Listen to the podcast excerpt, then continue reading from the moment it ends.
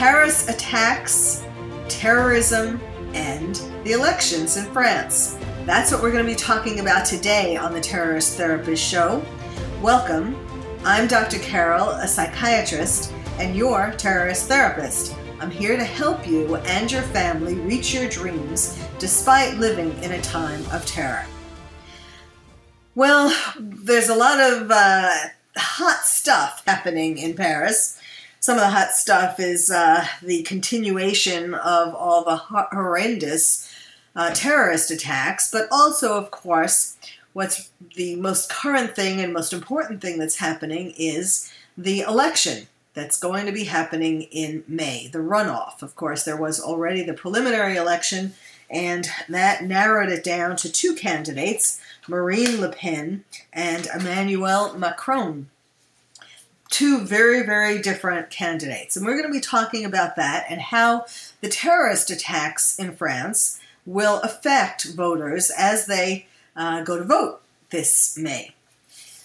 There have been studies about that, the impact of terrorism, and so on, and we're going to be talking about that.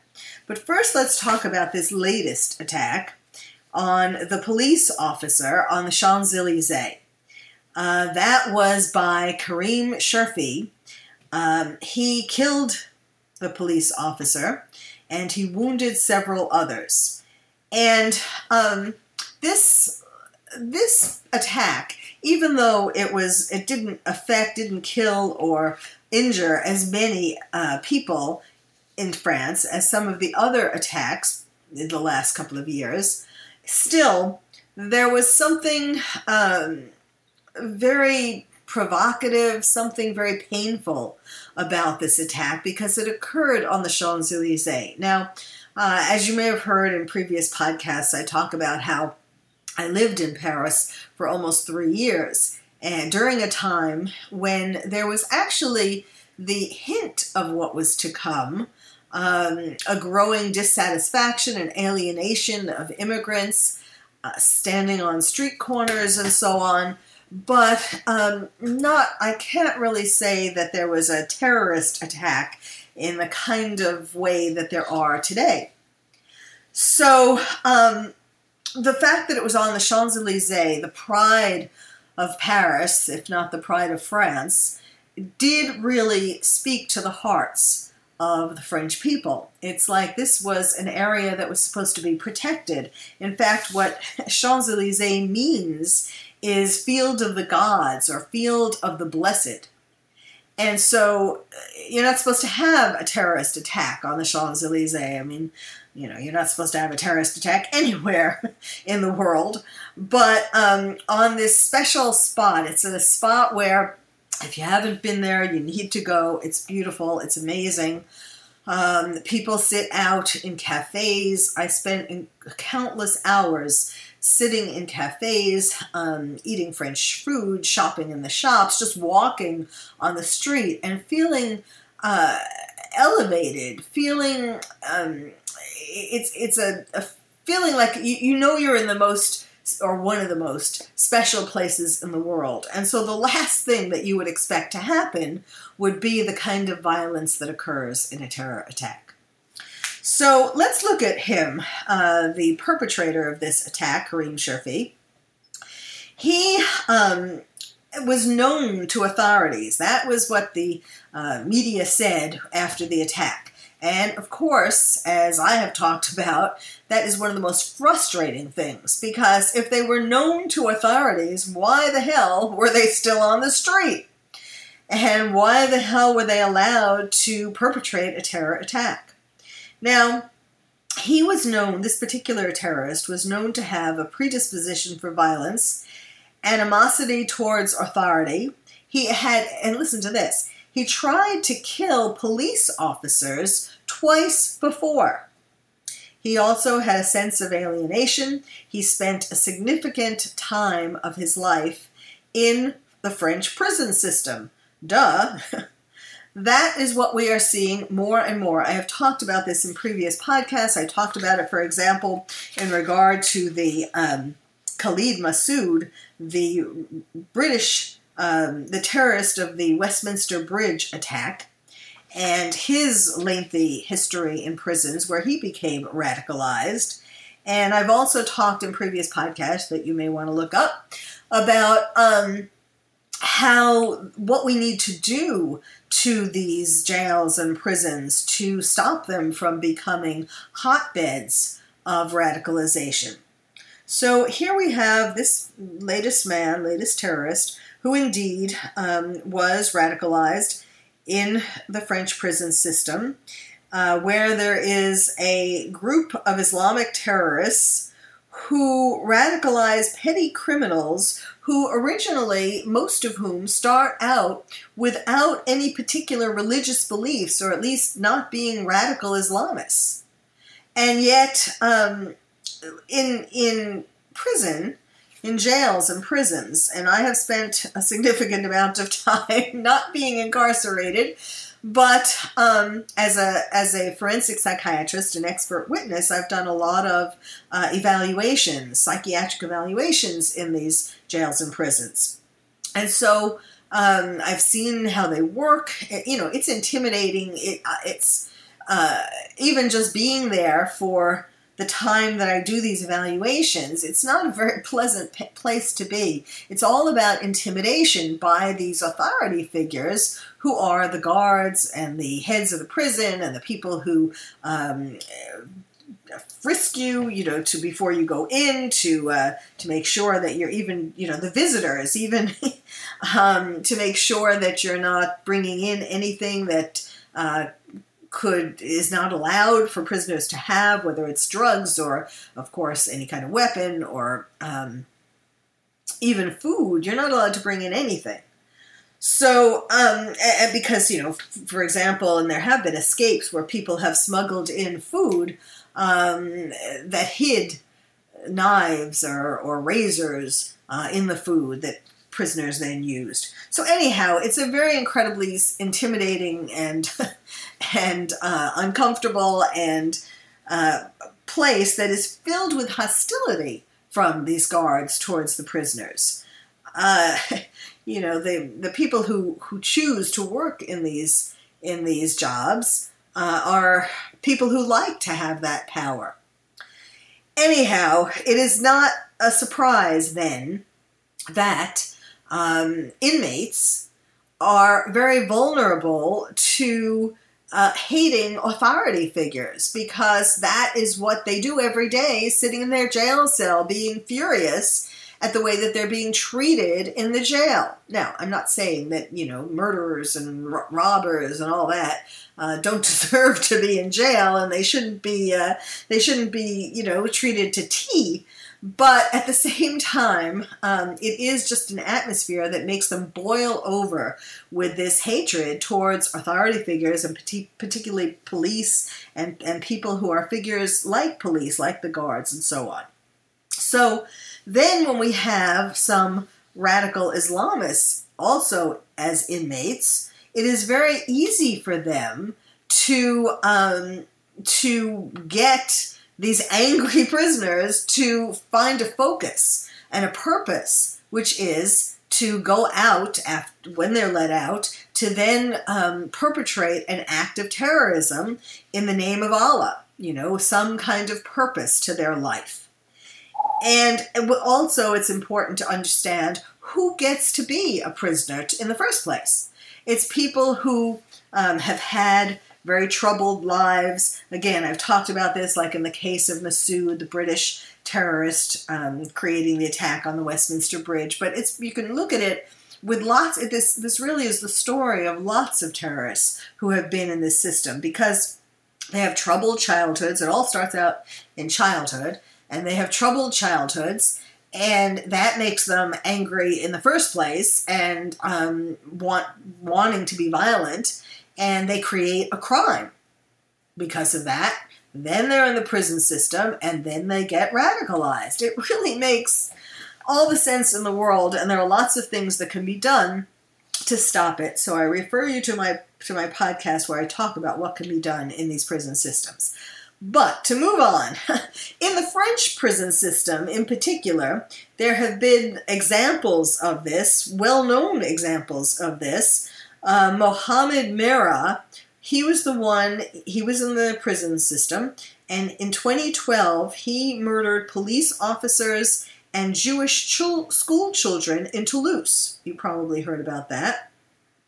Then there was Amedy Coulibaly, who killed a police trainee and then also stormed the kosher supermarket and killed four hostages. You remember that.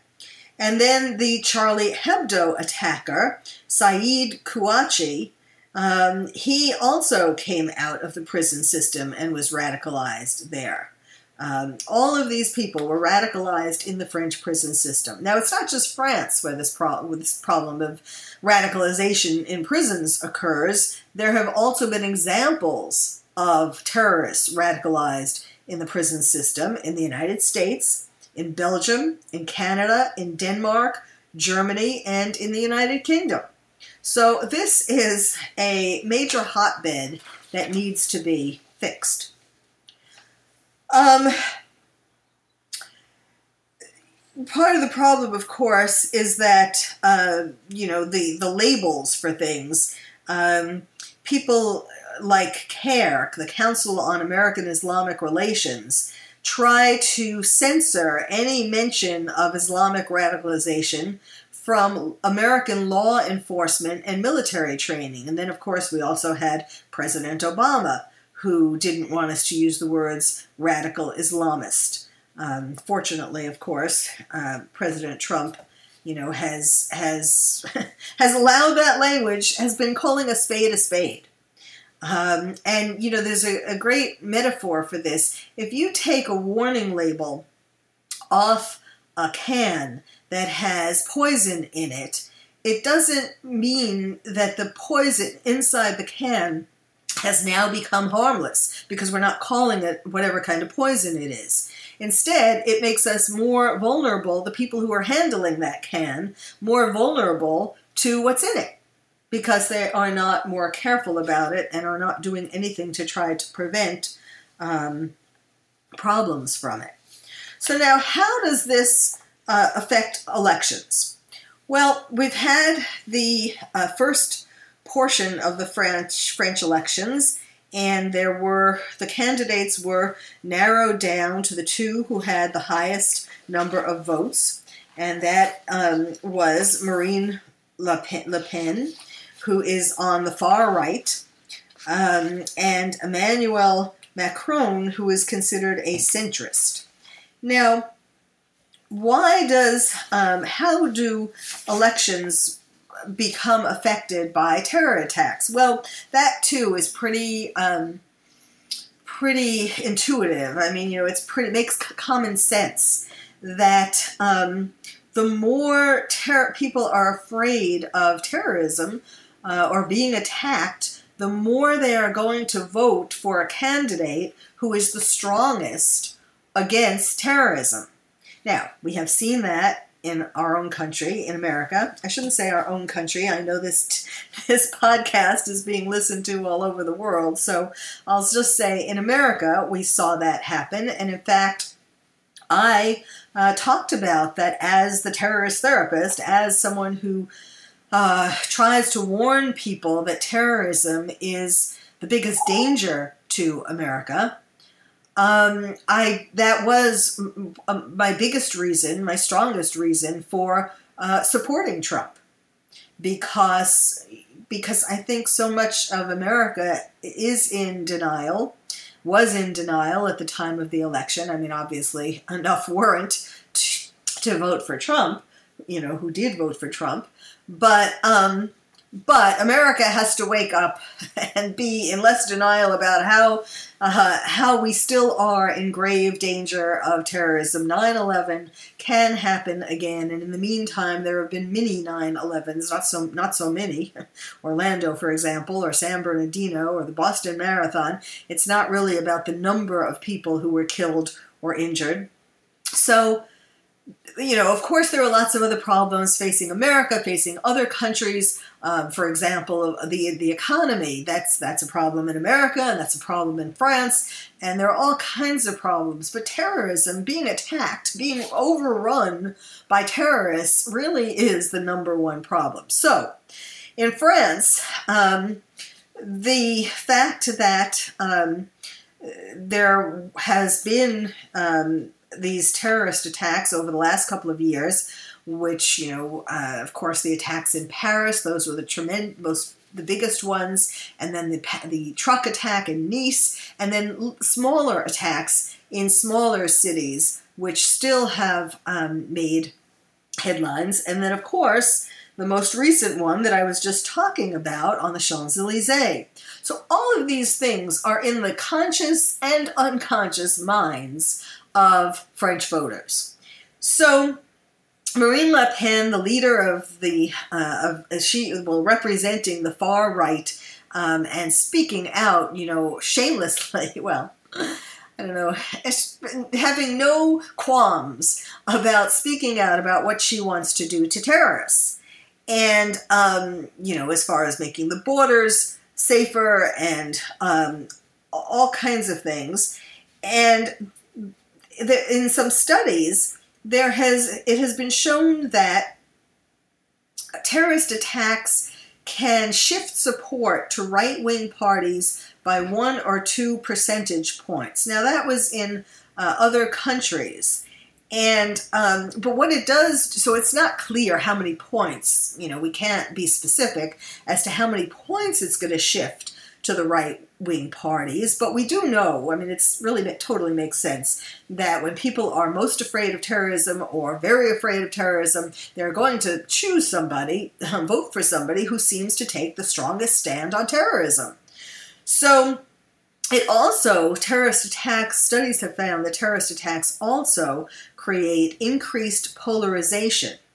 So, um, uh, that can that can have that has sort of a, a, a different effect. So, in other words, um, for Marine Le, Le Pen, for example, yes, she'll get the votes of the people who are very afraid of terrorist attacks, but will she be able to sway some of the other voters on the other extreme? And and that could be more difficult because of these terrorist attacks. Um, so um, it's particularly in, in, in these in these studies that have been done, they've looked at particularly terrorist attacks that have occurred in the three months before an election and that has had the most effect. But again, in, in France, it's going to be um, the, the, the Champs Elysees attack on this increasing background over the last two years, the heightened security that France is still under. Um, so it's not just the Champs Elysees. There are 10 million voters in Paris. There are 56 million voters outside of Paris in France. Um, Will the voters living outside of Paris be less afraid of terrorism? Probably so, except for the ones in Nice and the ones in the other smaller cities that had smaller attacks.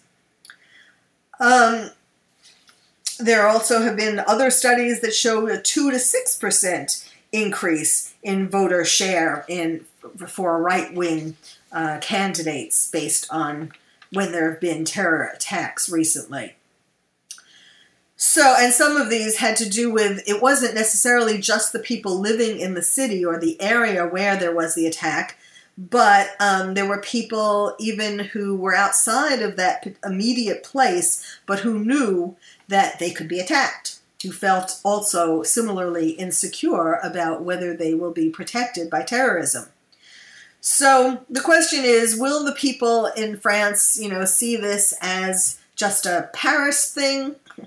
Or um, will they realize, especially since the whole country is on high alert, will they realize that this could happen anywhere in France?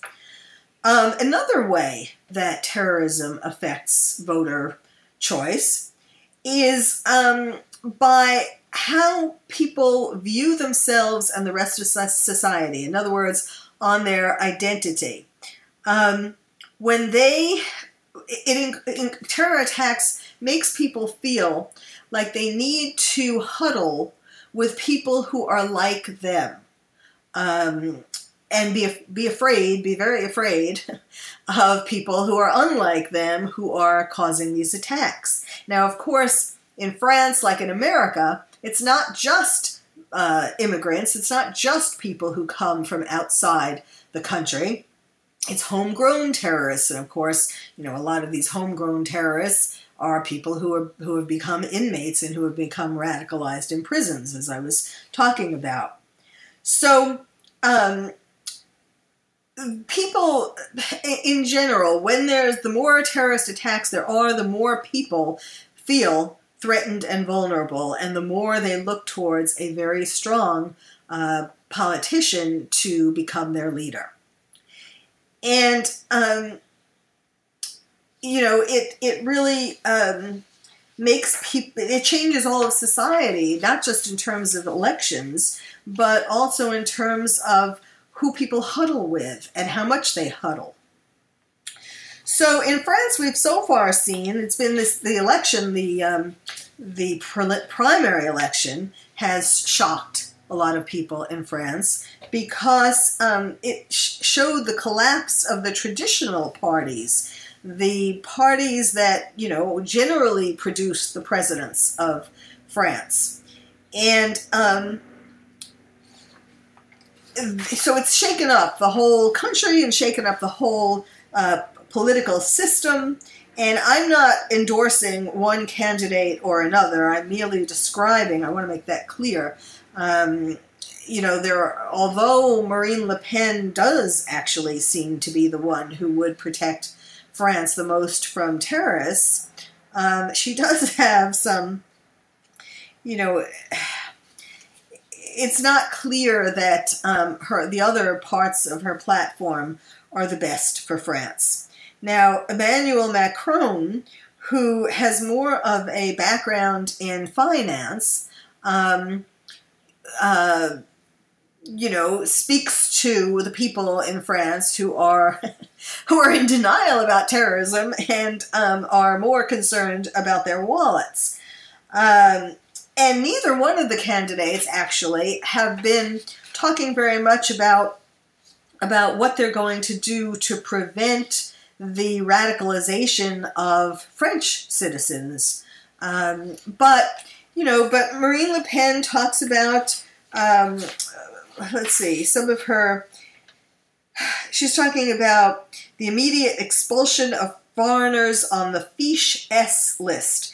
That's the um, the list of those who have um, who have been you know under suspicion um, already for their links to radical Islamist terrorism, and um, she has other. Uh, she, well, she's she's also calling for. This is a bit extreme. She's calling for dual national terror suspects to have their French citizens stripped. Now, it's not clear what uh, terror suspects. I mean, if there, presumably, if there was um, a a good reason, if they were far along in their uh, being a suspect in their plans for an attack and so on, yes, I think that wouldn't be a bad idea.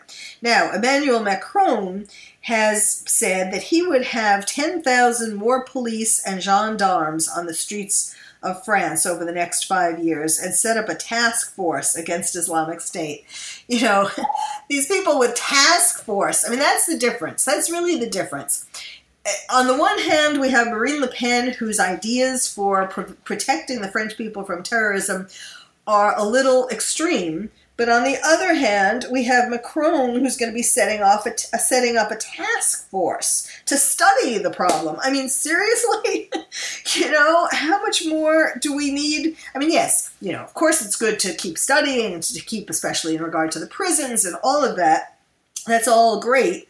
But you need to, I mean, these attacks are happening fast and furious, so you can't just set up a task force to study the problem. You have to take action. Now, the idea of putting 10,000 more police and gendarmes on the streets of Paris, I gotta tell you, as someone who lived uh, in Paris, that, you know, that makes me sick that we, that our world has come to this.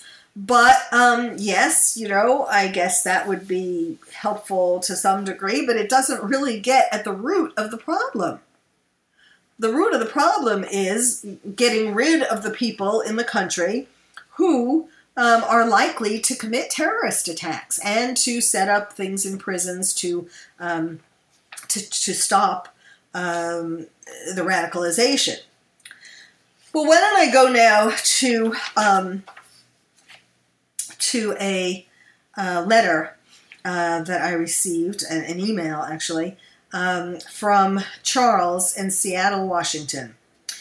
Hey, terrorist therapist, this is too much already. The world is going nuts. Every time there is an election, whether here in the US or in Europe, people get more agitated, which means I get more agitated. All this fighting is just too much, and I worry about the world I'm leaving for my kids. Got any suggestions? Well, um, I actually am going to um, give you some suggestions. I'm going to try to give some positive aspects um, to what people can do, uh, not just talk about the doom and gloom of terrorism. So I'll close with something. These are some um, uh, what I from the chapter called psychological survival skills, gear and maps that are in my first terrorism book, uh, coping with terrorism dreams interrupted, and they, it's there are like 365 uh, things that you can do. Uh, so you know, even the so surely I'm going to just read a few, but surely you can find um, some of them that that talk to you. So one of them is balance stops you from stumbling. Each day is Groundhog Day. You're caught in a perpetual balancing act between bravado and fear, denial and panic. One moment you're pretending that your world hasn't changed, and the next you're wallowing in self pity.